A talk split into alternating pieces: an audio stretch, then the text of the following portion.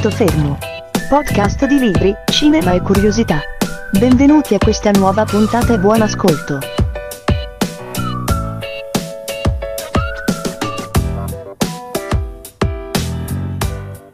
Oggi siamo abituati ad entrare in una biblioteca e prendere il libro che preferiamo, in una libreria o anche semplicemente con un clic su Amazon eh, o simili.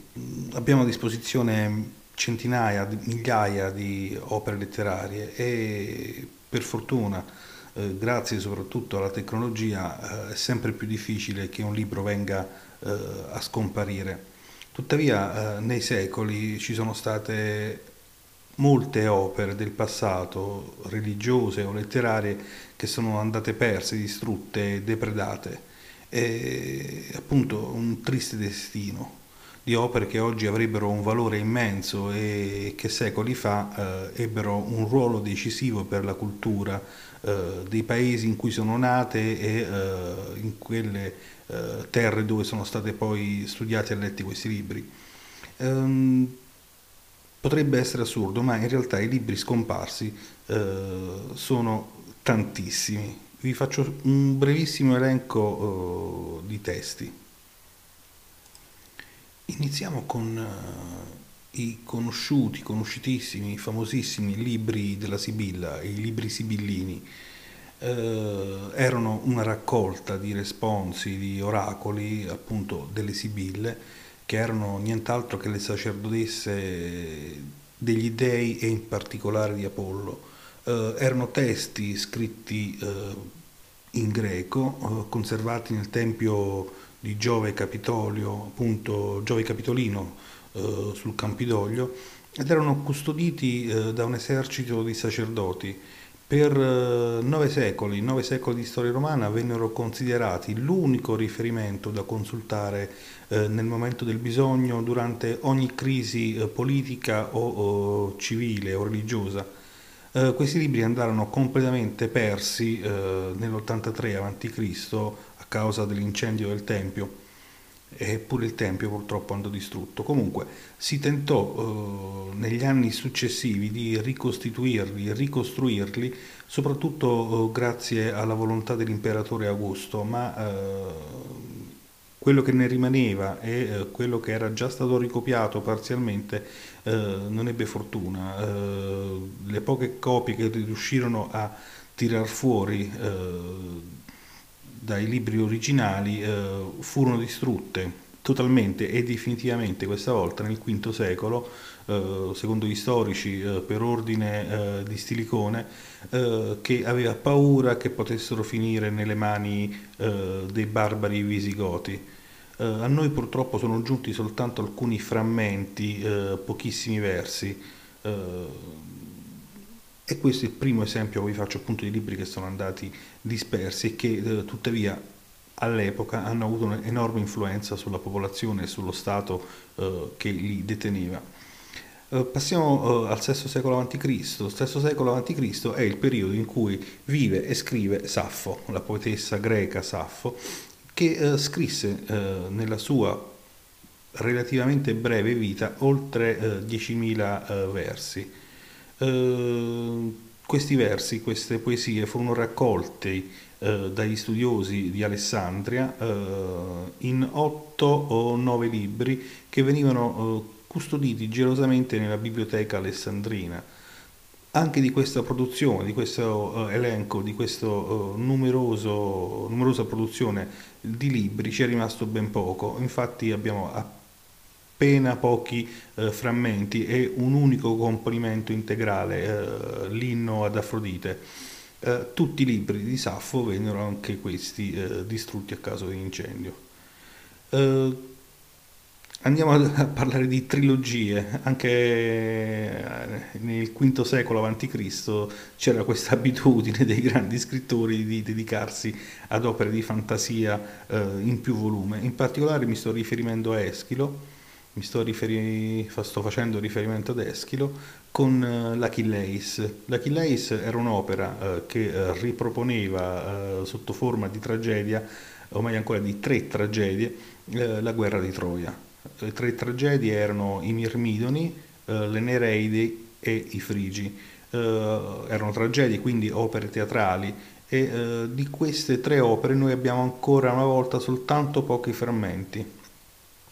Però, eh, grazie ai filologi e a numerosissimi altri studiosi che eh, sono andati a recuperare in opere di altri scrittori eh, dei frammenti, delle citazioni, eh, delle copie di piccole parti, eh, oggi abbiamo oh, potuto ricostruire complessivamente con ragionevole certezza qual era il loro contenuto, quindi già un passo avanti rispetto a, a Saffo e ai libri sibillini.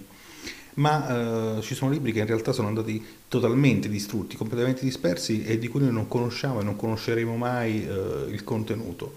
In particolare mi eh, riferisco ai codici Maya, che eh, erano i libri di tutta la cultura precolombiana scritti a partire dal IX secolo a.C. sotto forma di con una scrittura geroglifica e erano centinaia e vennero tutti quanti bruciati eh, grazie alla Chiesa e ai conquistadores spagnoli e oggi ne sopravvivono eh, quattro o cinque soltanto e nemmeno eh, in forma eh, completa. Stessa eh, fine hanno fatto eh, i libri, in questo caso erano libri di favole, eh, di un'altra popolazione, in, eh, di un'altra popolazione, eh, questa volta siamo nelle Indie vere, quindi eh, in Asia, i Panchatantra erano appunto una raccolta di favole antiche e antichissime, sia in prosa che in versi, di cui abbiamo testimonianza addirittura 100-150 anni avanti Cristo. Eh, non sappiamo in realtà quando fu eh, scritta la prima volta quest'opera, eh, naturalmente si suppone che eh, sia la messa in formato scritto di storie e racconti portati avanti nei secoli in forma orale eh, ma l'opera originale è andata perduta. Abbiamo soltanto traduzioni parziali e rifacimenti eh, di alcune parti di quest'opera. Anche in questo caso ci ha messo mano la Chiesa a distruggere parecchie di queste opere.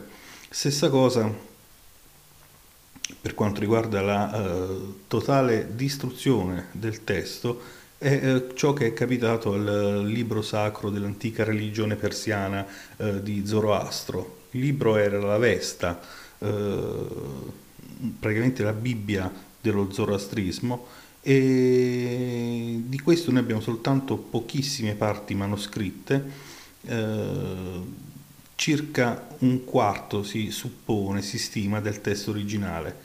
Eh, sempre per colpa di un incendio andò perduta quest'opera e eh, si pensa che eh, gli ultimi manoscritti completi furono persi addirittura nel 330 a.C., non ad opera della Chiesa naturalmente, ma ad opera di Alessandro Magno, quando va a conquistare Persepoli e eh, la mette a ferro e fuoco. Ancora libri che eh, sono eh, andati persi eh, ma di cui rimangono tracce sono quelli di Confucio. Noi oggi ne abbiamo cinque libri confuciani, eh, i cosiddetti cinque classici. In realtà in tutti e cinque viene citato un sesto libro. I libri sono dedicati uno alla poesia, uno alla retorica, alla, ai riti della religione antica, alla storia e alla divinazione. In questi cinque libri viene citato sempre un altro libro eh, che è quello dedicato alla musica, eh, ma mm, anche altri scrittori, altri storici ne parlano, ma a partire dal III secolo a.C. non c'è più traccia di questo libro, né nelle scritture né eh, appunto fisicamente. Andiamo un po' più, più avanti nel tempo, arriviamo al Medioevo. Uh, il Medioevo uh, ebbe una grandissima fortuna, uno scrittore, un matematico medievale più che scrittore, eh, matematico, astronomo e fisico. Era Hal Halazen, indovinate di dov'era, che scrisse un trattato importantissimo, ancora oggi letto e come ancora, ancora oggi citato, un trattato di ottica e soprattutto elaborò un metodo scientifico eh, per quanto riguarda appunto eh, l'ottica e eh, l'influenza della luce, che influenzò, gioco di parole, molti pensatori europei dei secoli successivi. Uh, Halazen è tutt'oggi considerato il padre dell'ottica moderna e i suoi studi contribuirono a mettere in discussione tutte le teorie, le vecchie teorie sulla natura e la diffusione delle immagini visive. Fino al, alla pubblicazione del suo libro eh, si riteneva che la luce fosse eh, semplicemente una elaborazione soggettiva eh, della psiche umana e non un fatto fisico. Eh, tuttavia le sue opere non esistono più, furono completamente distrutte nel tempo. Ma ehm, tutti voi lettori sapete una cosa, mi siete posti più volte sicuramente la domanda, qual è il libro più uh, stampato e eh, che più circola al mondo? E eh, avrete sicuramente letto che poco, poco, più di Harry Potter c'è la Bibbia. Eh, ma eh, la Bibbia che conosciamo noi è semplicemente una versione parziale dei testi originali. Eh, e all'interno della Bibbia stessa vengono citate numerose altre opere che sono andate in realtà perdute. Si dice che la Bibbia, Antico, Nuovo Testamento, sia la parola di Dio e oggi la parola di Dio, dobbiamo dire, la parola di Dio originale non esiste più. Oggi eh, quello che per noi l'Antico Testamento contiene 46 libri, per arrivare al totale di 52 della Bibbia completa dovremmo aggiungere eh, l'Evangelio e gli Atti degli Apostoli e l'Apocalissi. Eh, ma eh, rimanendo nell'Antico Testamento dovremmo domandarci di questi 46 libri quanti in realtà eh, erano oh, conosciuti o meglio ancora quanti libri conteneva la Bibbia eh, all'epoca dei primi cristiani? E questa è una domanda che rimarrà eh, per fortuna o per sfortuna senza risposta. Però possiamo ritrovare tracce di libri scomparsi leggendo appunto l'Antico Testamento. In particolare, eh, leggendo l'Antico Testamento veniamo a conoscenza di ben 12, guarda caso un numero biblico, opere eh, che facevano parte dell'Antico Testamento originale. Andiamo in ordine, eh, partiamo dall'Esodo, eh, andiamo al capitolo 24, al settimo versetto. Mosè che parla a, agli ebrei. Nel suo discorso Mosè eh, menziona un libro, menziona il libro dell'alleanza e dice, il settimo versetto, cito, quindi prese il libro dell'alleanza e lo lesse alla presenza del popolo. Dissero, quanto il Signore ha ordinato noi lo faremo e lo eseguiremo.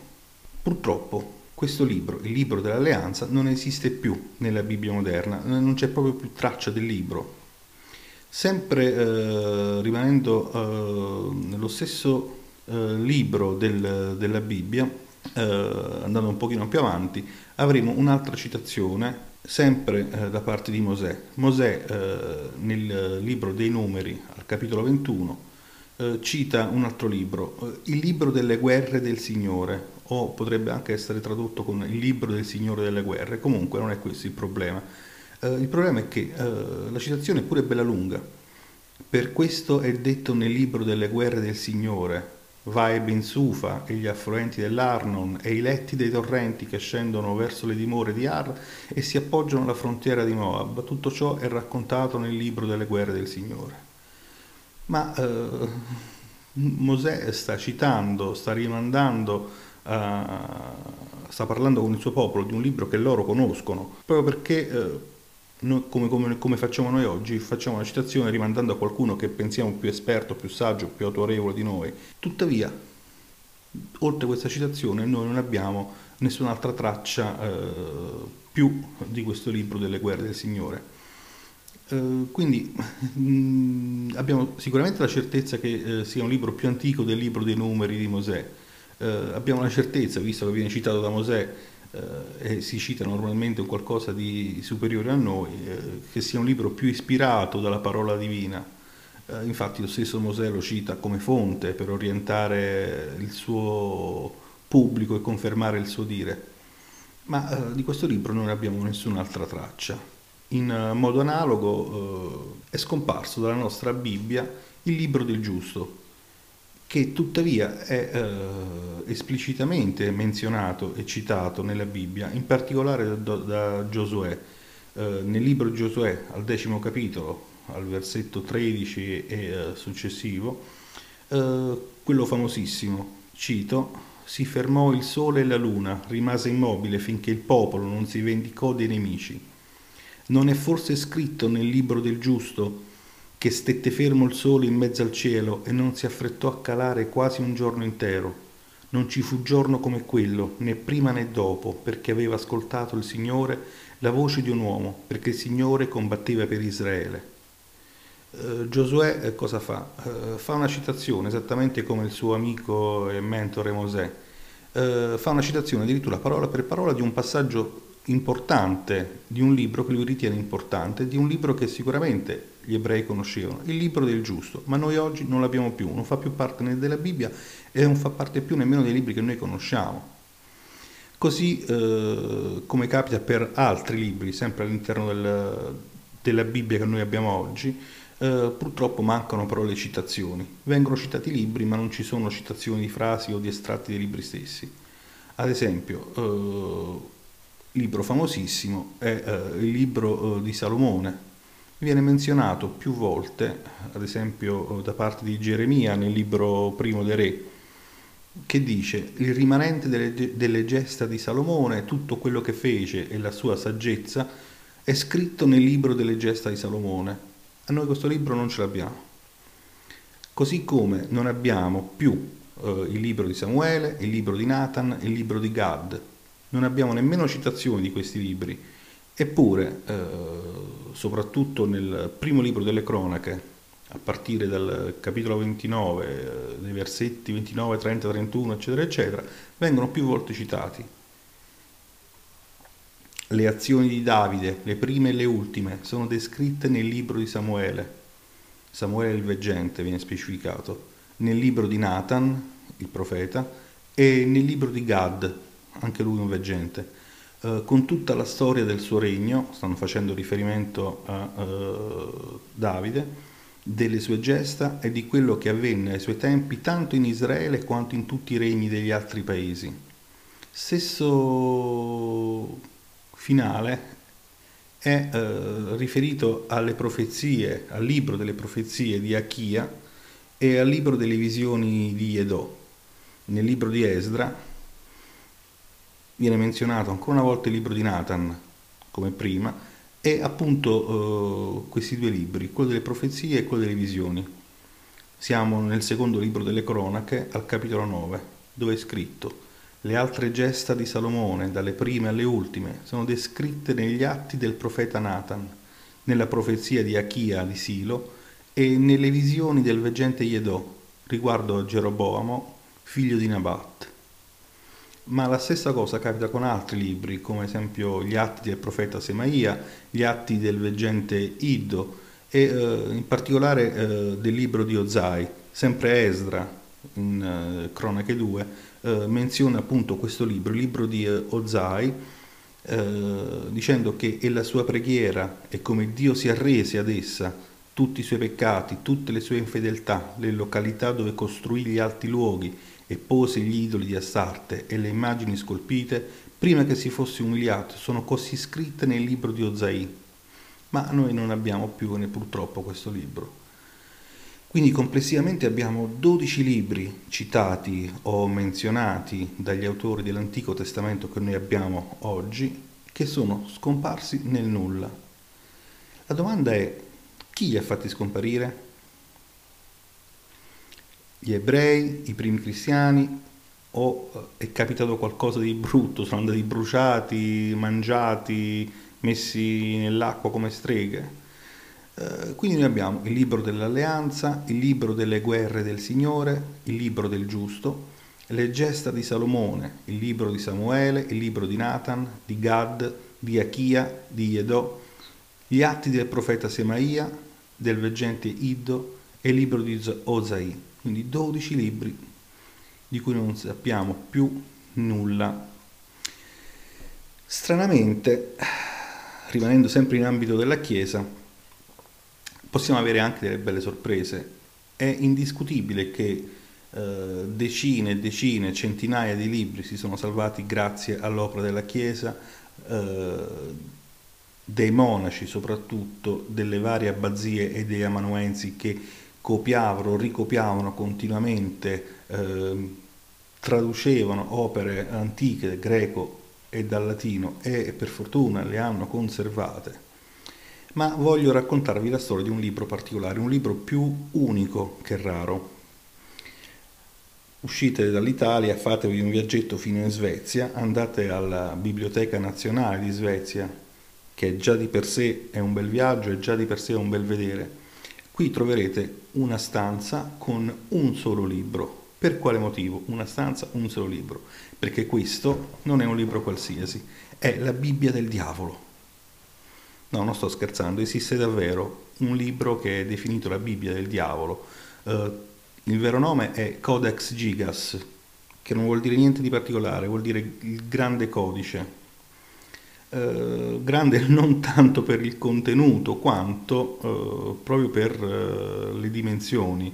il Codex, Codex Gigas è mostruoso, diabolico già soltanto a vedersi eh, è contenuto in una copertina di legno massiccia, di, di legno massiccio di noce, eh, ricoperta di pelle.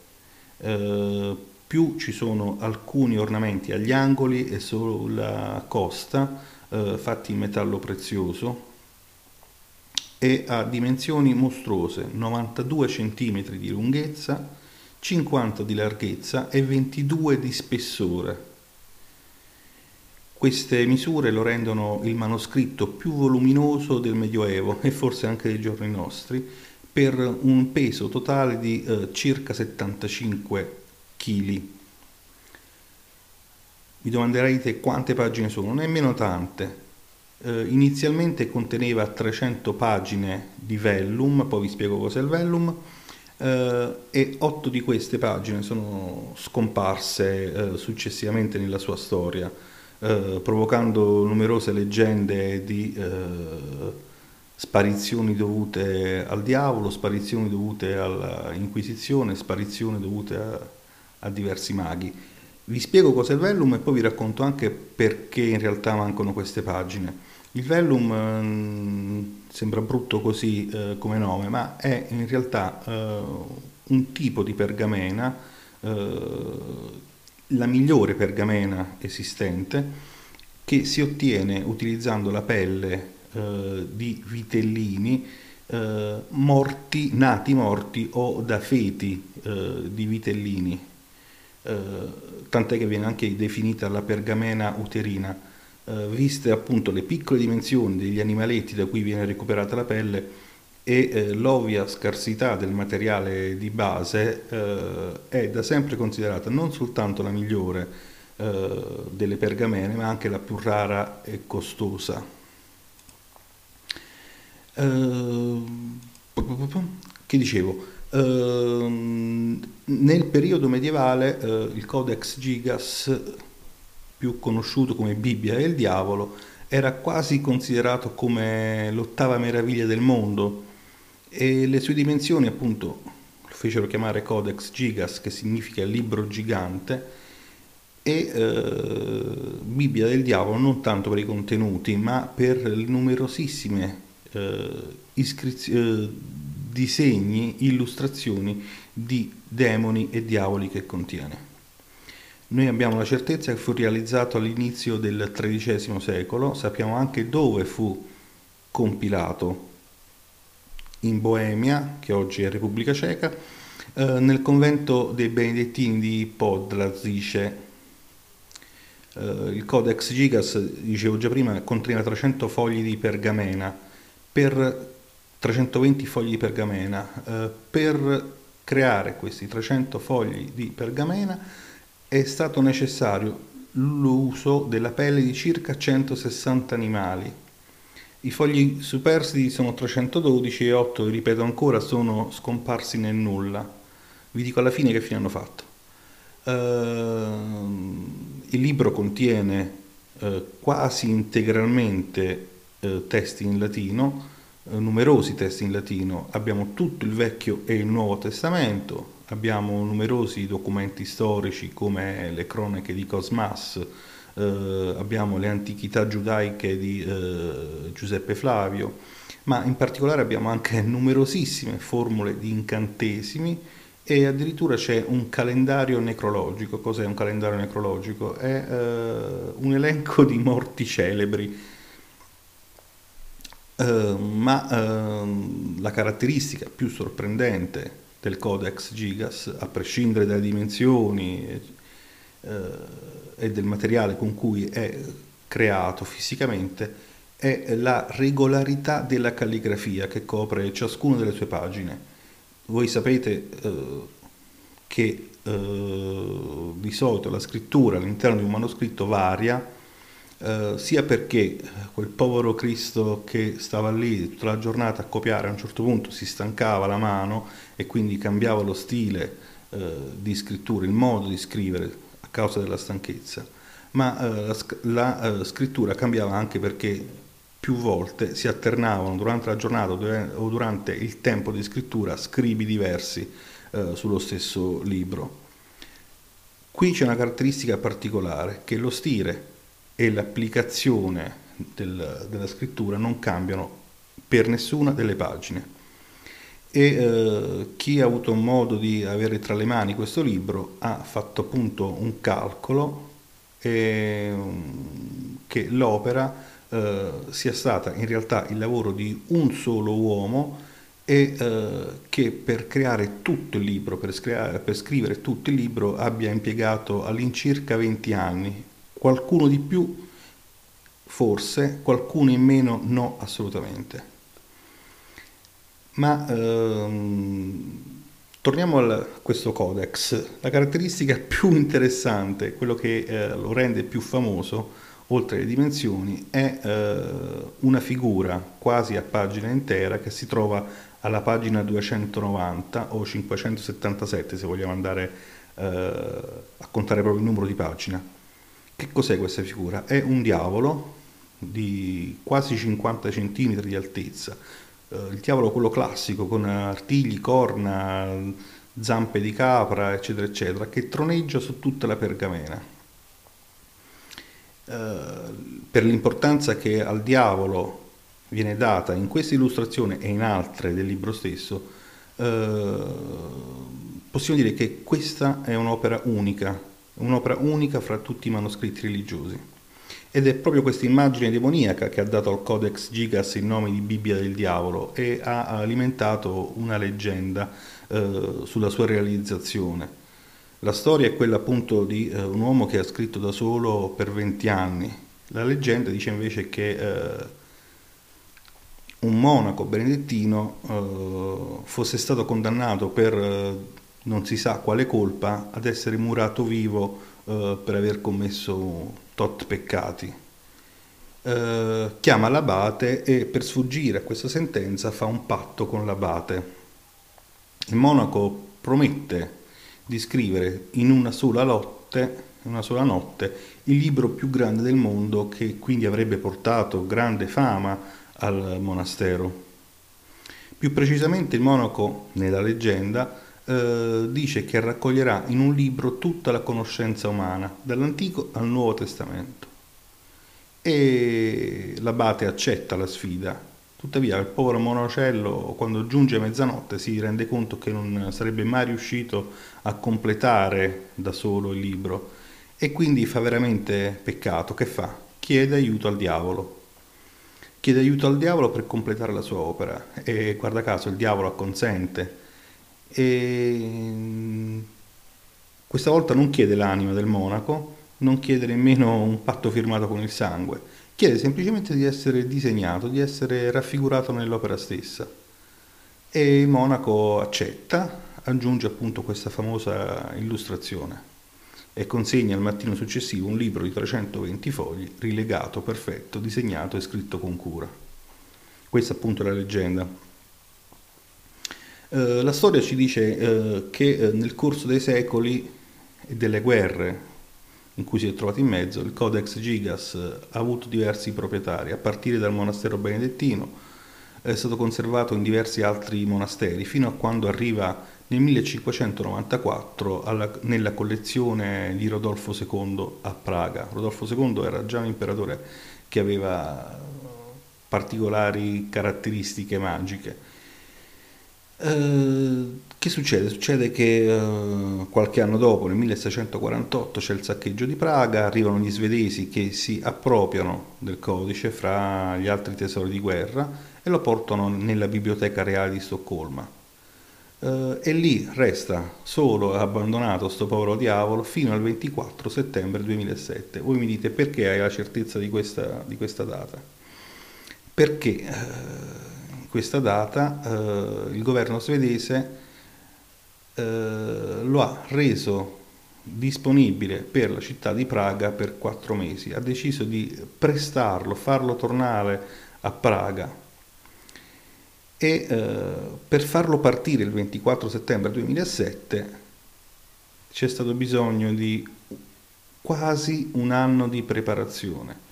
Il manoscritto è stato eh, non solo assicurato per oltre 10 milioni di euro, ma per arrivare al trasferimento fisico ha lavorato una squadra particolare, eh, una squadra delle Rose del Vaticano, per quasi un anno per eh, imballarlo, restaurarlo, rendere le pagine ignifughe, rendere le pagine resistenti all'umidità e agli sbalzi di temperatura, per poterlo appunto far viaggiare.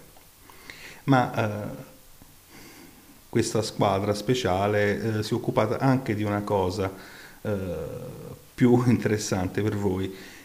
Eh, lo dico subito, oggi esiste una versione digitale del codice Gigas ed è disponibile eh, sul sito web della Biblioteca Nazionale Svedese e ancora oggi potete vedere il famoso diavolo a pagina 290 così come era 800 anni fa. Forse un po' più bello perché eh, in versione digitale le pagine sono state ottimizzate.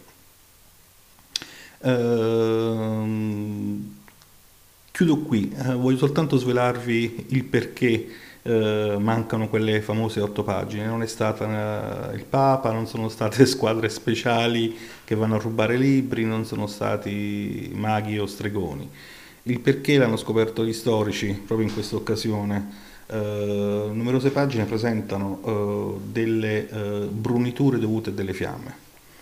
E quando è che si è trovato in mezzo alle fiamme questo povero libro?